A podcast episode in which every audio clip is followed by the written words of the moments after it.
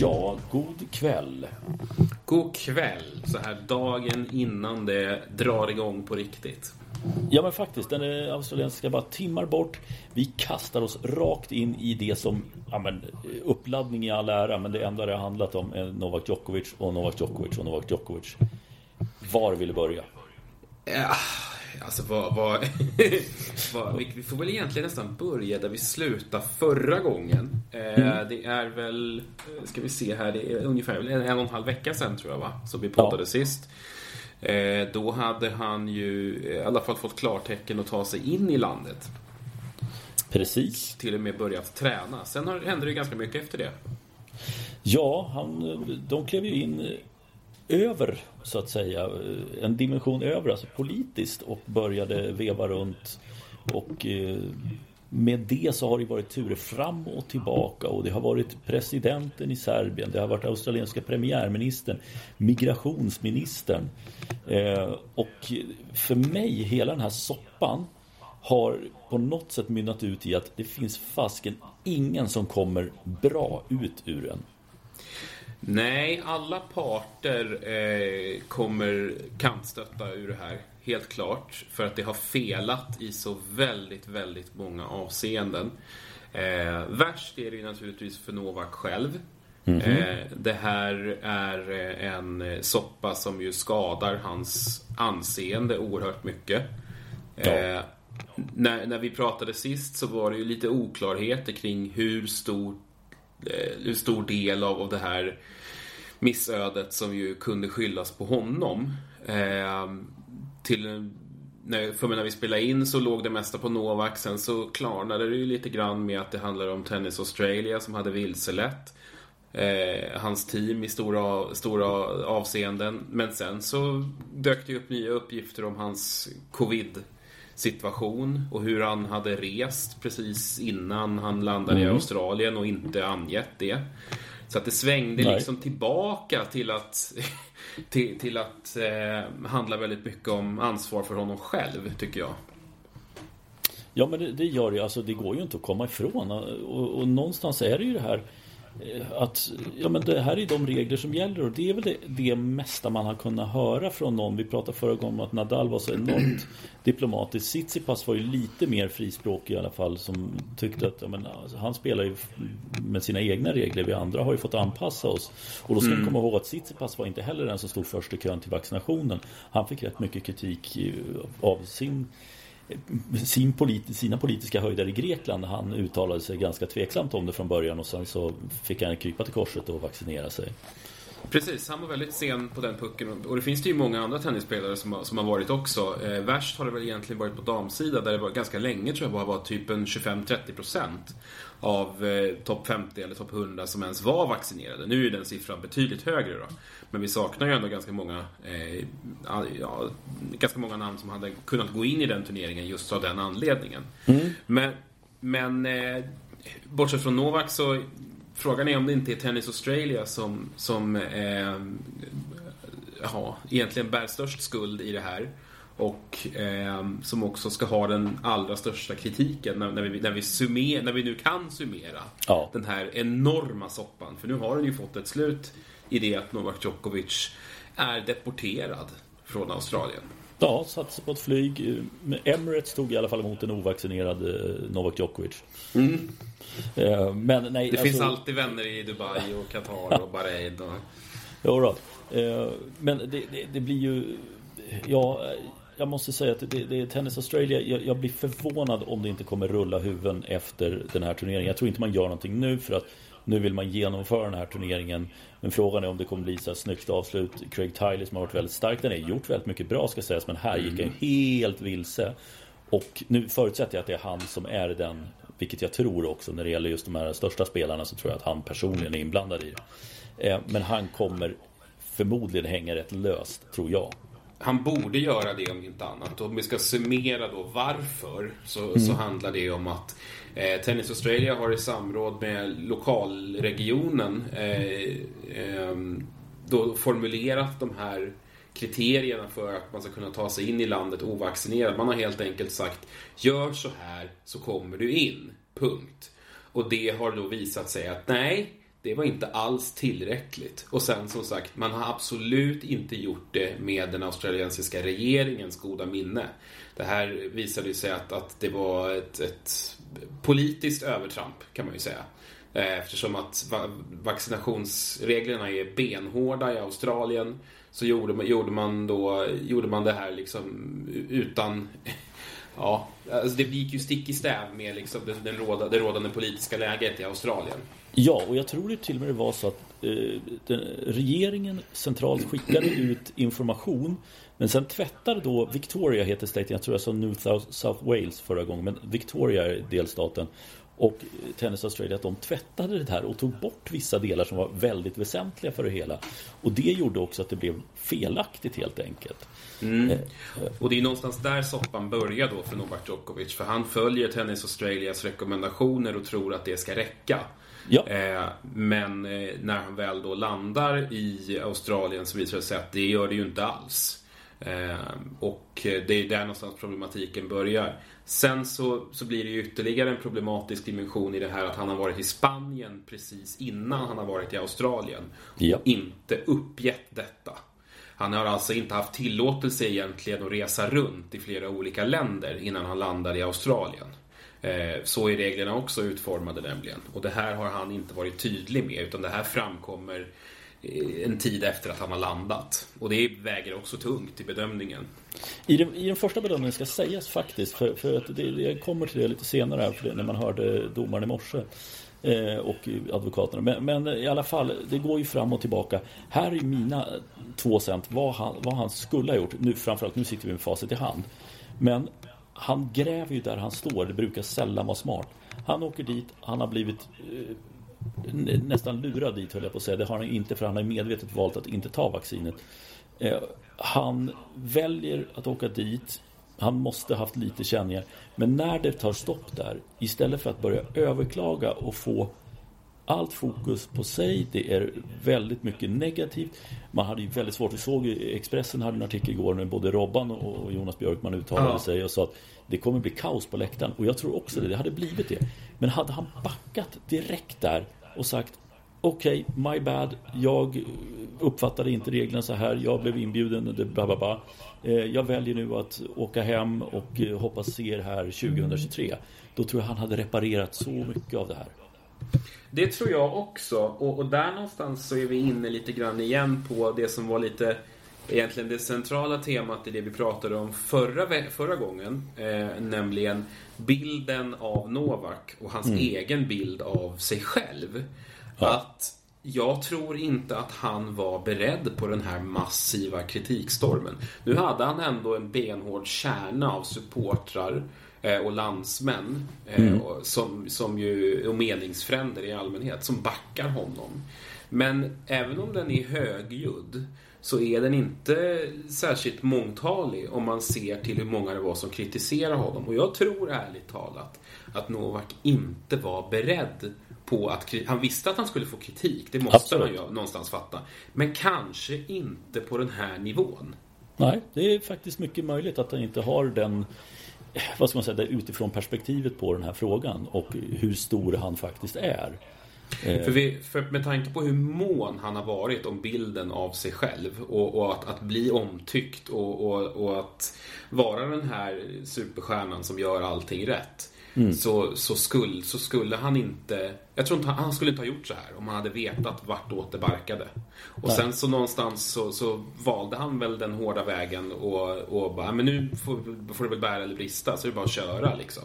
Då var det för, blev det för sent att backa ur. Ja, ja men precis, det, det är lite så jag får känslan. eh, Kommer fram till idag då, den söndagen när, när beslutet togs på morgonen. Så domaren som gick in, för att så här var det, migrationsministern gick in och tog beslutet att han ska ut ur landet. eh, Då kan man tydligen utmana, heter det. Alltså han överklagar inte, utan han utmanar det här eh, domslutet, för om det är liksom rätt legalt. Eh, och det säger domaren eh, i morse att nej, men vi, vi kan inte göra någonting, vi ser inte att någonting är fel, alltså så kan vi inte döma någonting annat än vad migrationsministern har gjort. eh, en, en grej som bara flimrade förbi där nämligen, det var lite intressant, det var en av eh, advokaterna som förde statens talan, han sa att det här att han hade gjort fel på sin visumansökan, de förhöll sig neutral till det, till det. Och det var jag lite förvånad över, för att i övrigt kändes det rätt tunt i ärlighetens namn, för att Djokovic advokater tycker jag hade lite bättre argument, medan Australien var, det var lite public health och, och lite svepande och sådär. Och det, alltså jag fattar ju att de skulle sätta åt dem, men det var, väl, det var ganska tunt när det gäller argumentationen från staten så att säga. Men i och med att de har den här möjligheten då att liksom nästan på ministernivå kunna mm. gå in och liksom ta ett sånt exekutivt beslut, så, så, så blir ju liksom argumentationen nästan sekundär liksom. De har bestämt sig för att det kommer att bli på det här sättet, ja. och, och de, de har ändå svart på vitt att, att det har varit felaktigheter när han kom in i landet, och då är det liksom inte så, egentligen så himla mycket för honom att göra. ehm Och sen kan man tycka vad man vill om det. Det fungerar ju inte riktigt så i det här landet till exempel. Att man, att man, att, att man eh, liksom på individbasis på regeringsnivå kan göra sådana saker. Eh, men eh, om man ska summera, ja, rätt ska väl vara rätt. Och det gick inte rätt till när Novak Djokovic kom in i Australien. Eh, det, teknik, alla teknikaliteter var inte hans fel. Men han hade kunnat, kunnat undvika det här om han hade varit vaccinerad. Och jag känner lite grann, jag tycker, precis som du var inne på, Robert Lindstedt beskrev det bra. Det hade blivit, det hade blivit riktigt stökigt alltså, på, på, på läktarna. Jag tror att det hade kunnat bli alltså, oroligt. Eh, med, med tanke på hur splittrad den här falangen är och hur, hur eh, polariserande Novak Djokovic nu har blivit. Det hade kunnat bli jätte... jättejobbigt för arrangören och för Novak själv. Och jag undrar, vad tror du rent hypotetiskt? Låt oss säga att han hade fått spela vidare och med de förutsättningar som hade blivit. Vi vet ju, jag tror både du och jag är rätt övertygad om att det hade blivit ett jäkligt brutalt mottagande för honom i varenda match egentligen. Han har visserligen en supporterkärna, men den hade ju varit undertalig gentemot publiken i övrigt. Hur långt hade han klarat? Ja, vet du, jag var nästan inne på så här, okej, okay, vänder det här på sista att han får spela, då kanske han får spela en eller två matcher. Sen tror jag nästan att de hade plockat bort publik från arenan för att de inte hade kunnat garantera säkerheten. Mm. På den nivån hade det varit. Sen hade han, med de här, med de här förutsättningarna tror jag det hade gjort det oerhört svårt att vinna. Eh, möjligen att han liksom av ren, att han blir så förbannad så att han ska gå och, och vinna det. Men jag, med de liksom förberedelserna som var långt ifrån optimala, och det var de redan innan han kom också, så är jag väldigt tveksam till om han hade klarat sig all, inte förbi en semifinal i alla fall, det tror jag inte. Nej, det tror inte jag heller. Jag, det, det tror inte jag heller. Jag tror att det hade blivit eh, hans, hans sämsta Grand Slam i, i, på många år. Mm. Eh, det, det hade, han hade nog med, och, och bara en sån, precis som du säger, bara en sån sak som förutsättningarna. Att mm. sitta liksom inspärrad som han faktiskt har varit, ja. det, det är inte hållbart, och han har inte spelat överhuvudtaget. Eh, det hade naturligtvis varit förödande för honom. Eh, och jag, är, jag, jag är på sätt och vis glad att vi, att vi, får, att vi slipper se det nu. Mm. För att det hade nog... Eh, ja, det, det, frågan är om det hade varit... Det hade ju inte varit bättre för hans legacy om han hade spelat. Jag tror inte det. Nej, nej, verkligen inte. Dåligt för, för hans legacy. Det hade varit dåligt för turneringen. Enormt mycket dåliga skriverier som hade... Det hade ju liksom varit i fokus för någonting helt annat än själva turneringen. Och det är ju liksom inte heller bra. Och det tror jag inte någon vill alls. Det här är ju the happy slam. Och, och att då... Nej, det, det, det, det blev rätt det här. Det blev rätt, och eh, det är ju, även om liksom, eh, Novaks öde är beseglat, så är vi ju inte färdiga än. Alltså det kommer ju att bli ett efterspel av det här.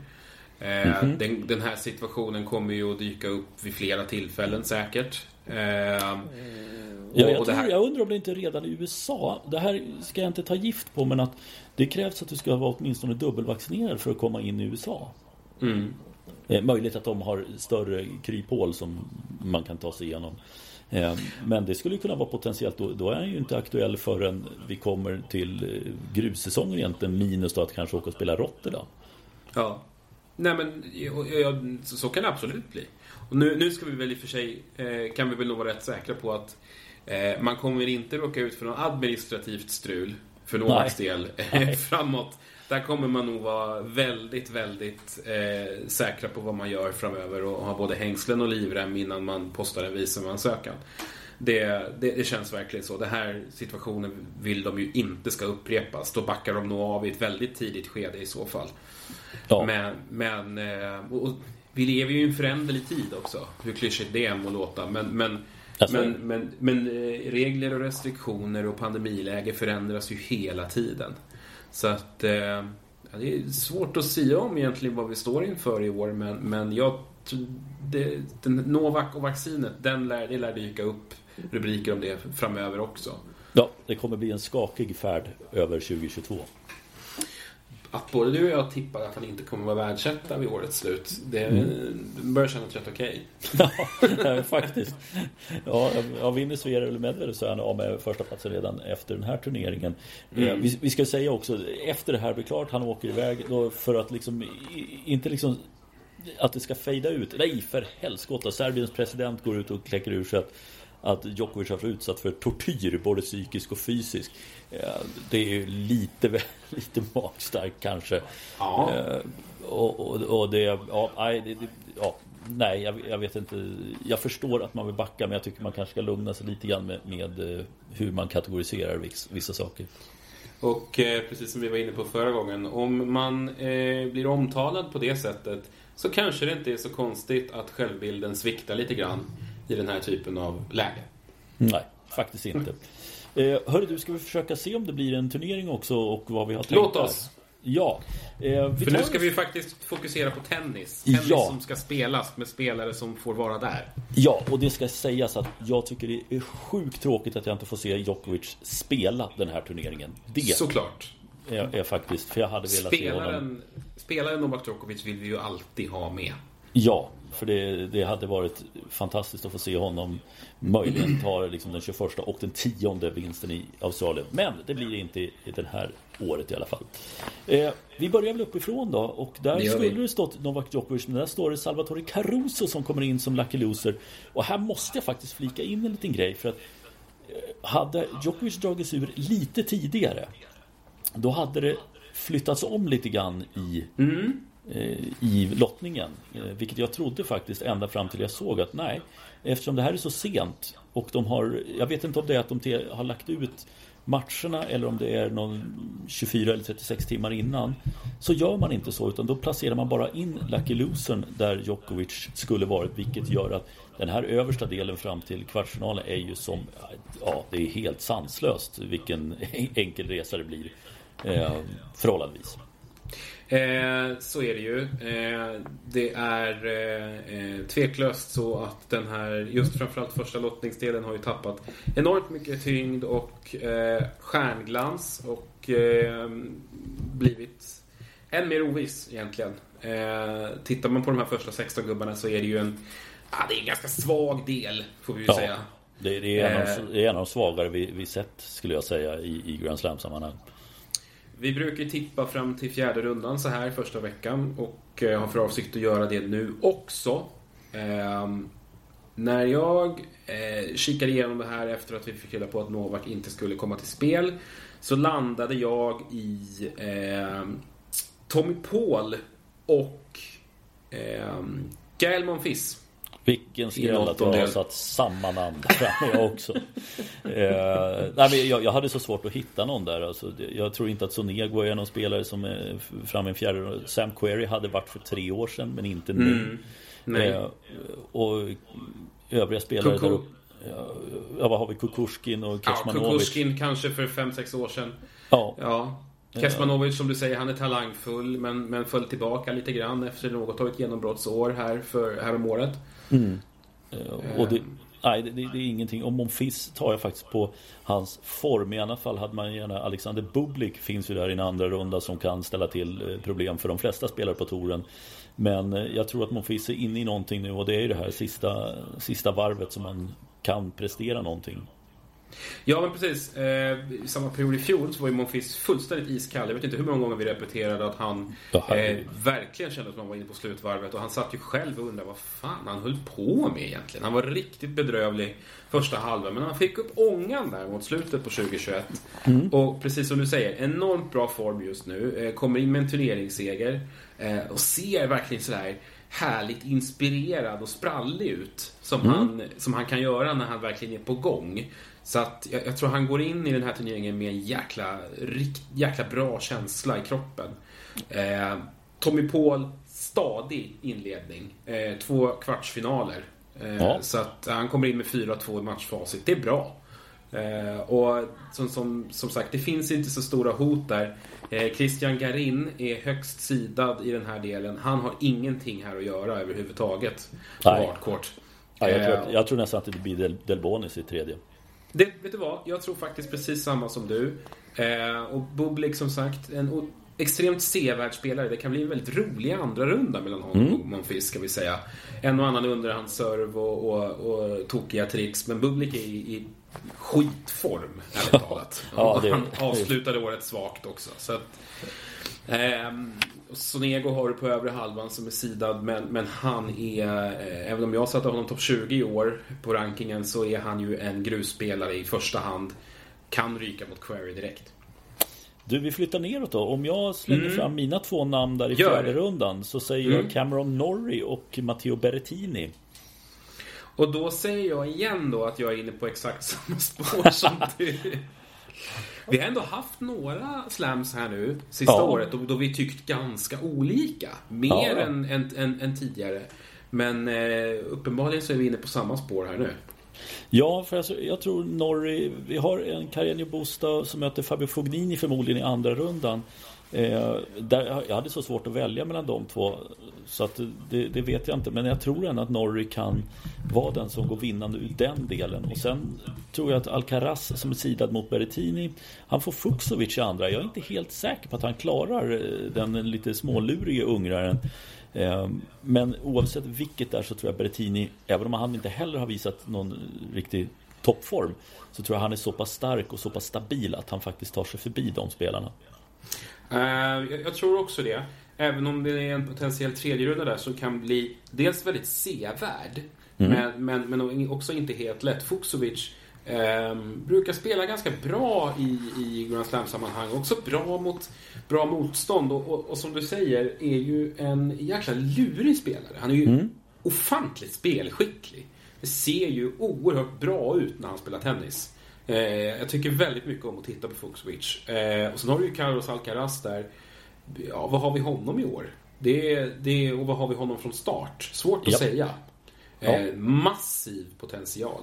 Eh, kul tycker jag också att Stefan Koslov dyker upp där på ett wildcard. Ja. Ja. Eh, en kille som vi berörde en del för några år sedan och som ju hade en jätte, jättespännande karriär framför sig, kändes det som då för fem år sedan.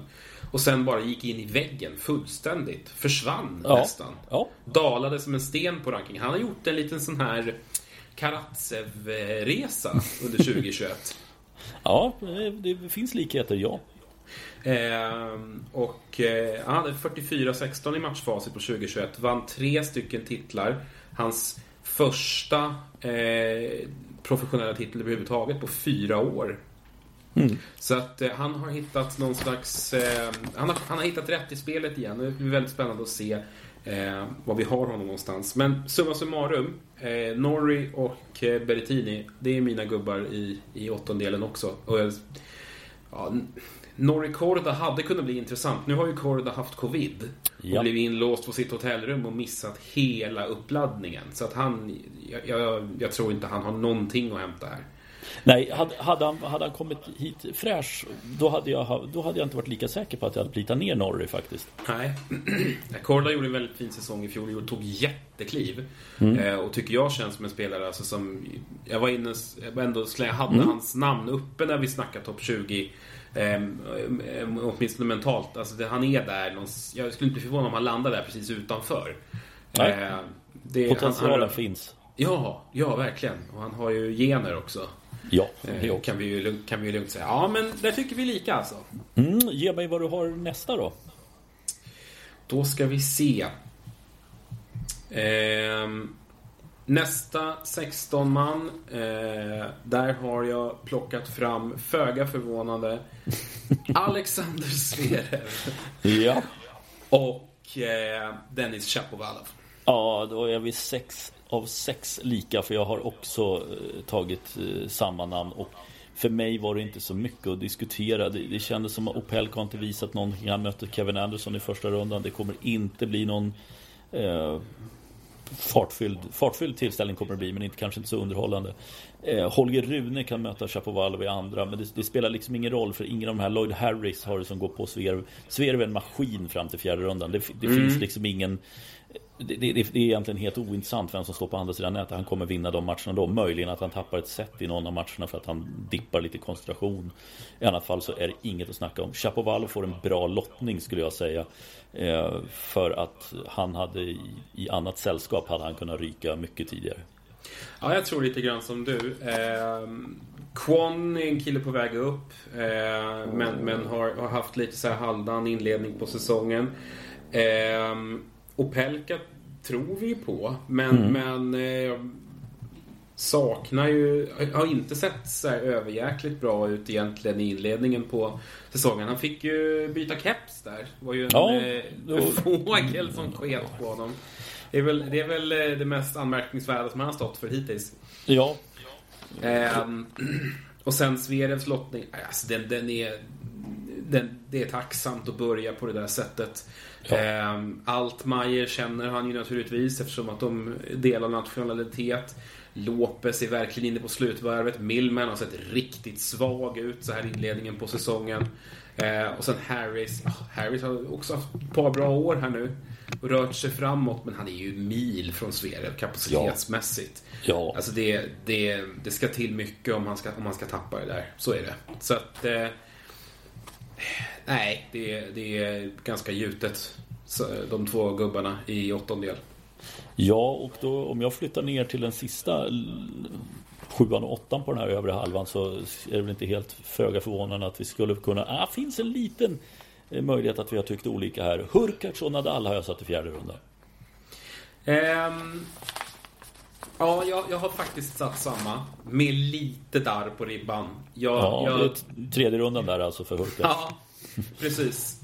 Nu gick ju Karatsev och vann en turnering här precis, ehm, och gjorde, såg väldigt bra ut längs vägen, ska sägas också.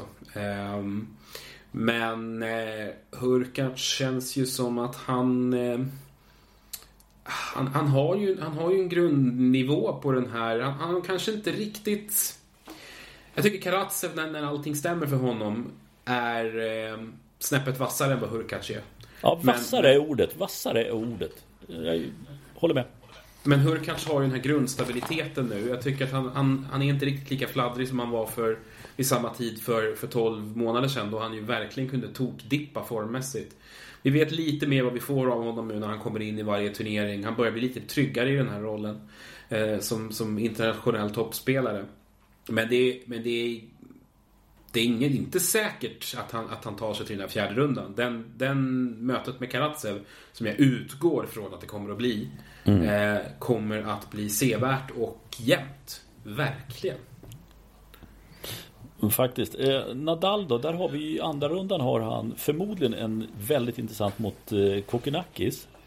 Eh, mm. Men eh, Kokkinakis, som har sett jättefin ut här i inledningen, vann ju sin första titel i karriären, eh, men han har ju, det känns som att han har lagt krutet på rätt ställe egentligen, för att han har ju ingenting med någon andra vecka eller någon slutstil att göra. Han har gjort det han kan göra från den position där han är, nämligen att vinna matcher i två femtio turneringar, och nu lyckas han vinna en hel turnering. Så jag tror han är bra sliten, för så här mycket kan han inte ha spelat på på fem sex år. Nej, precis. Det har ju varit perioder i hans karriär här nu de sista åren då han inte har spelat på, alltså, många, många månader. Han var borta nästan ett helt år ett tag. Ja, ja. Eh, han har haft enorma skadeproblem. Så att jag unnar honom verkligen att få komma tillbaka. För jag, jag, jag gillar ju Kokkinakis. Alltså, jag tycker att han, han är något så sällsynt som en spelare som har det som riktigt... Alltså han har en stjärnaura. Alltså han, han är... Eh, han har en attityd och ett spelsätt som ju verkligen gör att, att liksom, han, han, han framstår som en spelare som kan vinna titlar. Och det kändes han verkligen som när han kom fram. Mm. Eh, sen har han ju haft ett helvete rent ut sagt. Ja. Och jag, jag är glad att han är tillbaka. Han är, han är en, en ganska färgstark karaktär och har ett, har ett stort spel i sig. Så att det, honom behöver vi. Men jag tror inte heller att det räcker mot Nadal. Alltså, jag tror att han vinner sin öppningsmatch mot Hanfman. Han kommer att ha en publik i ryggen. Och det kommer han ha mot Nadal också. Men, och det kommer kanske ge, ta honom till ett, en setseger. Men, men Nadal såg stadig ut i den förturneringen han spelade. Eh, verkar vara någorlunda hel. Eh, och det är ju alltid en god förutsättning. Och med Djokovic borta så, så börjar det ju se bättre ut för honom att jaga en, tit- jaga en titel här. Eh, det gör det faktiskt. Så att det, det, det, kommer, det kommer att bli Nadal, såvida det inte är någonting att, som man går sönder i stort sett. Precis, jag håller med om det. Eh, om vi flyttar neråt då, på den nedre halvan, de första två namnen där, vad säger du då då? Ja... Jag, jag har varit så eh, defensiv så att jag har satt Ruud och eh, Sinner där. Men nej, ja, jag tvekar kring Ruud. För jag, jag, jag tror att en sån som Deminar absolut skulle kunna trycka till honom i tredje. Mm. Så att för mig är det nästan fifty-fifty där alltså. um, Men jag har, ändå, jag har ändå lyft fram Ruud. Ja, jag har faktiskt satt Ruud och Sinner jag också. Jag har inte resonerat som Dominaur. Jag tror att han eh, lite skräll där att Musetti som inte eh, varit så bra. Musetti gör något eh, som han inte har gjort så här långt, nämligen att vinner, och så går han på Ruud i tredje. Och Ivarska som var, hade en hög högsta nivå i fjol mm. kan ju gå på Ruud i andra. Det känns som att Ruud, han, han kommer liksom det, ja, men med där på ribban i två av tre hopp liksom, mm. att mm. Uh, han kan ta sig vidare till en fjärde runda. Så har jag resonerat kring det. Men jag tror sannolikheten för att Ruud står i fjärde omgången är störst, uh, och då kan jag inte göra annat uh, än att sätta honom där. Och, och när det gäller Sinner så har vi ju Basilashvili och Andy Murray på, på samma lilla del av lottningen. uh, Skulle ju vara kul att se Sinner Murray i en tredje runda. Basilashvili tror jag, om han är på riktigt bra spelhumör, då vinner han mot Murray. Men går han och håller på och inte är på topp, då kan nog Murray ta sig förbi där och ta sig till en tredje runda. Ja, Murray har känts tät inledningsvis den här säsongen. Det är ju det han har kvar. Någon vidare tyngd i spelet finns ju inte längre. Så att det, det är ju det är ju ständigt bollmotande. Jag tror att Murray kommer att slå Basilashvili, som ju är en av de mer överrankade spelarna på touren alltjämt. Men Sinner är ju en, en nivå över. Han har ju en dimension till som Murray saknar just nu. Och med tanke på den utveckling som Sinner ändå hade i, i fjol, jag tycker att det känns som att det kommer gå hyfsat lätt ändå för honom eh, och ta sig hela vägen fram till åttondel. Ja, det är faktiskt svårt att se något motstånd där då. Eh, bortsett från i tredje rundan då. Men, men som du säger, Sinner nästa generation, en nivå upp just nu för Murray, i alla fall det som Murray har visat så här långt. Eh, om jag tar mina två spelare här, här skulle vi potentiellt kunna ha, tycka olika. Vi får se här då. Eh, mm. Stefanos Tsitsipas tror jag är hel. Eh, är han hel? Utan armbågsproblem, då är han i fjärde rundan. eh, Vem man möter där? Ja, jag slängde faktiskt fram Taylor Fritz. eh, Då kan jag säga att vi tycker femtio procent lika. eh, mm-hmm. Jag har också slängt fram Taylor Fritz. Men sen har jag slängt, även eh, kastat in Grigor Dimitrov. Du tror att den gamle, gamle så gammal är han inte, men, eh, men Grigor Dimitrov kan nypa Tsitsipas alltså. Ja, jag tror det. eh, Det handlar ju framförallt om att Tsitsipas, som sagt, som du säger, han har opererat armbågen under eh, vintern. Eh, har det lilla vi har fått se honom, av honom hittills under, eh, inför Australian Open har varit sådär.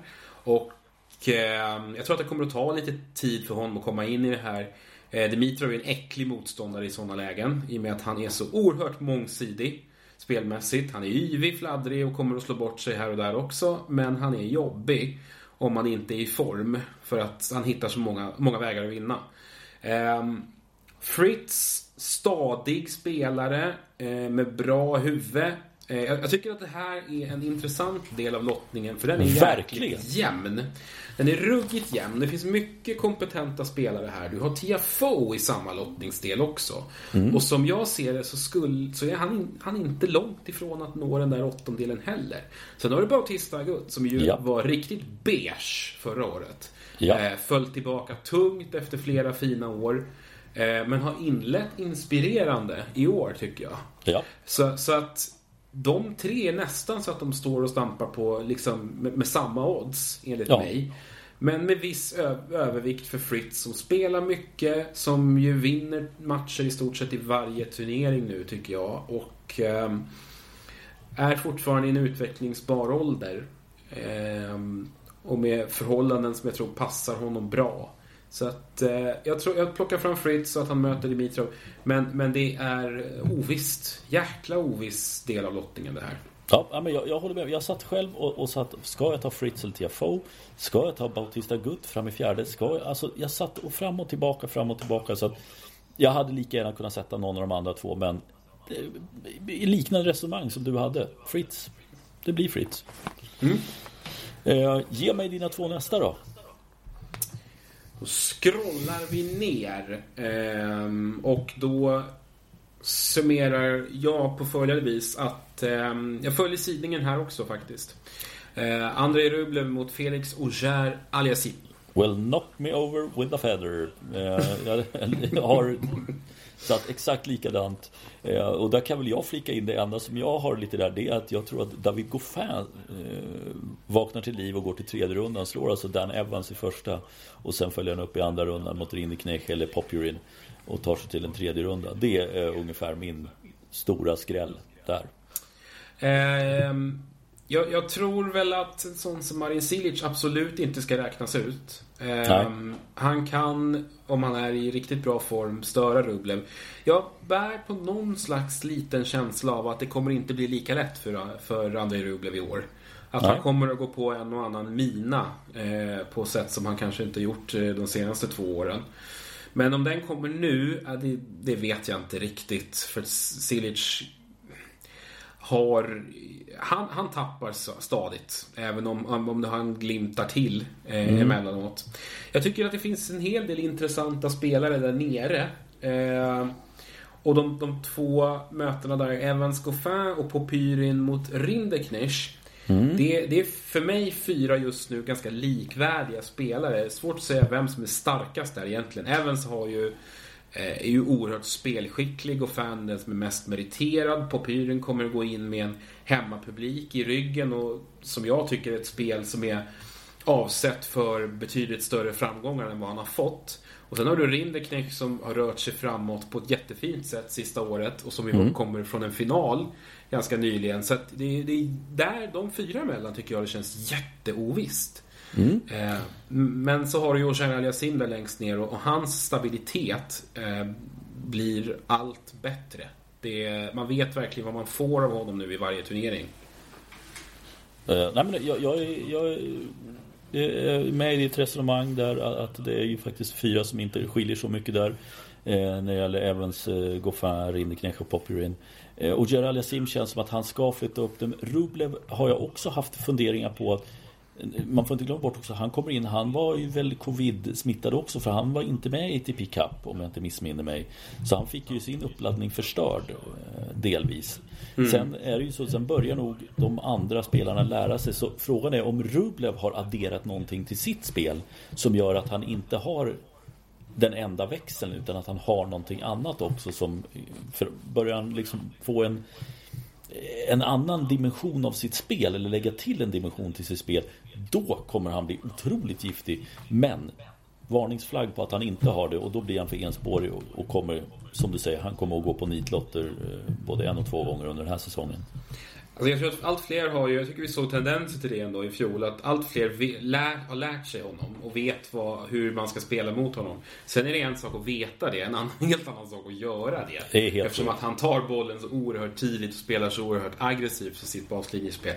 Men, men eh, ja, det, det kommer inte bli ett riktigt lika framgångsrikt år för Rublev, men, men han, han bör nå den här åttondelen i alla fall, tycker jag.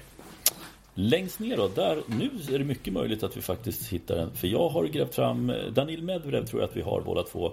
Men sen så tar jag på egentligen en jä- jättechansning i Maxim Cressy. Eh, jag förstår att du har gjort det. Eh, vi såg ju Cressy, har ju sett honom imponera i, i upptakten här. Mm.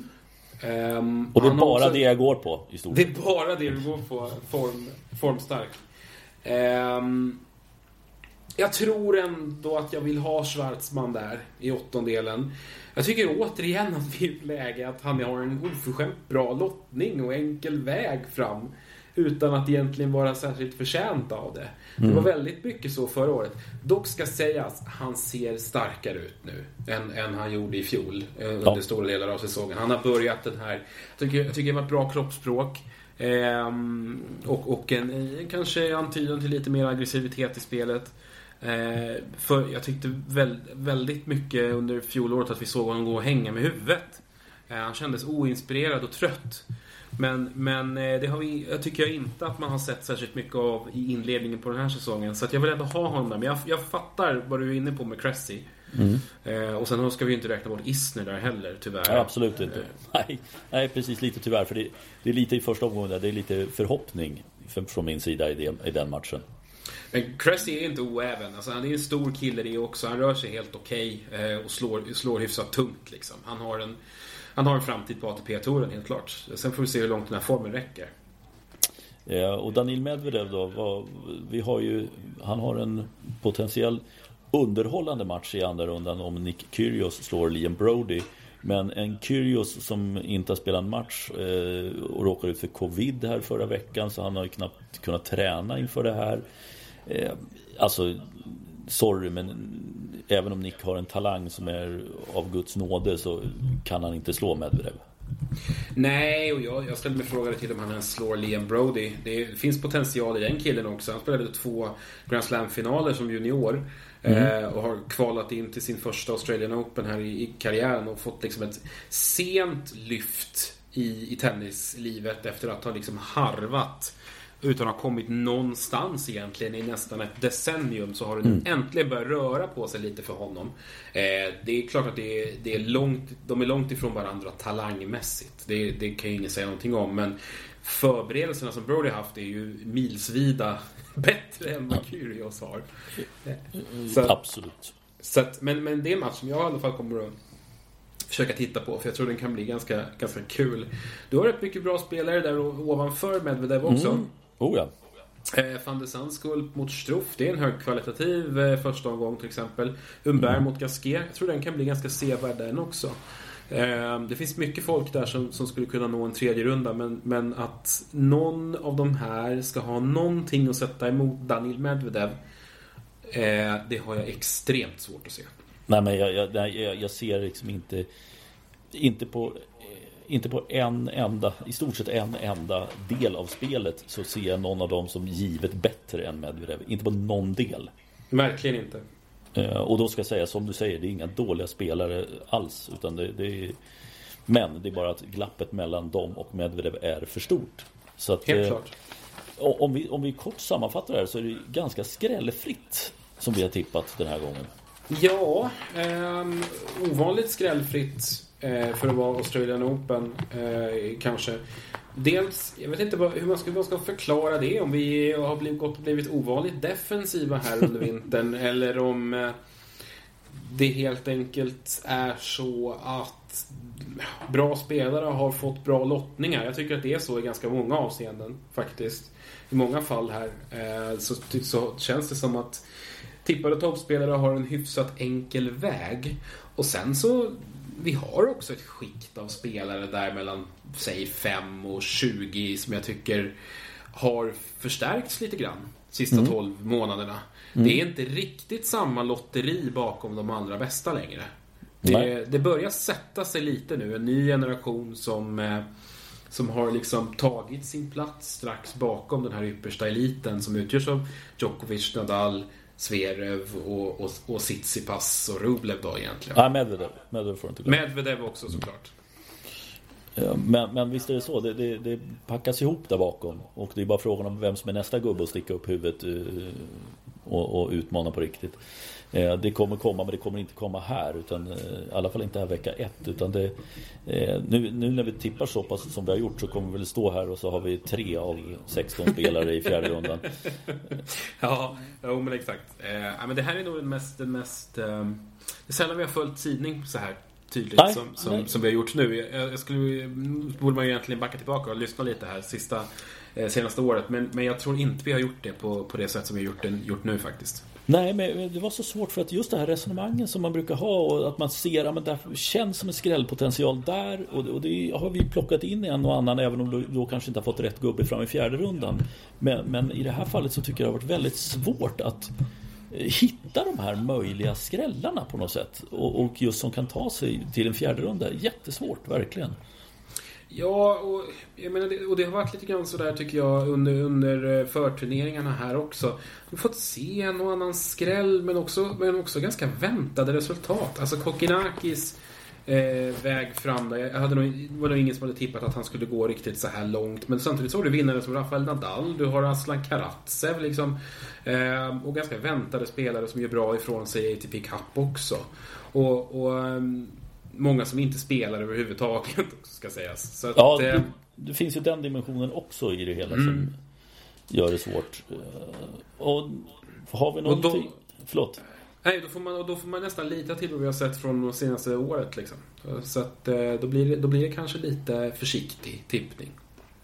Så är det. Vi kan väl i alla fall mm. nämna också att Rebecca Petersson på damsidan, hon har ett australiensiskt wildcard i första rundan.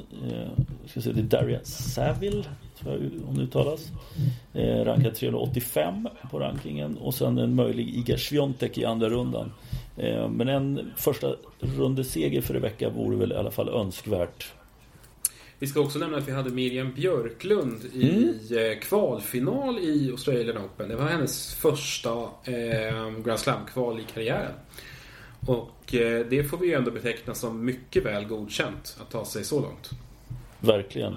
eh, Micke Ymer har vi faktiskt inte nämnt, men han möter ju Tsitsipas i första rundan, eh, och det är väl förklaring till varför vi inte nämner honom så mycket. Där tror varken du eller jag att han har mycket att hämta. Han, han kan ju vara oerhört obekväm mot många spelare, men om Tsitsipas är hel, då tror jag att han plockar ner Micke ganska enkelt.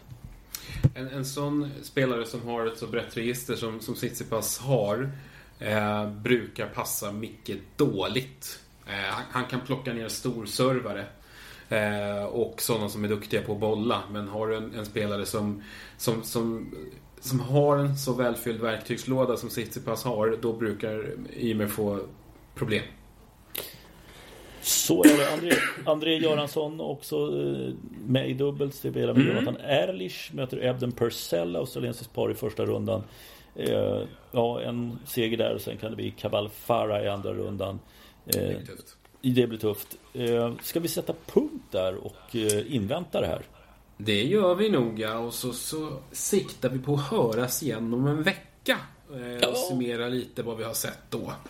Det vore väl trevligt. Ja, absolut. Eller hur? Ja, tack för idag då. Tack. Hej.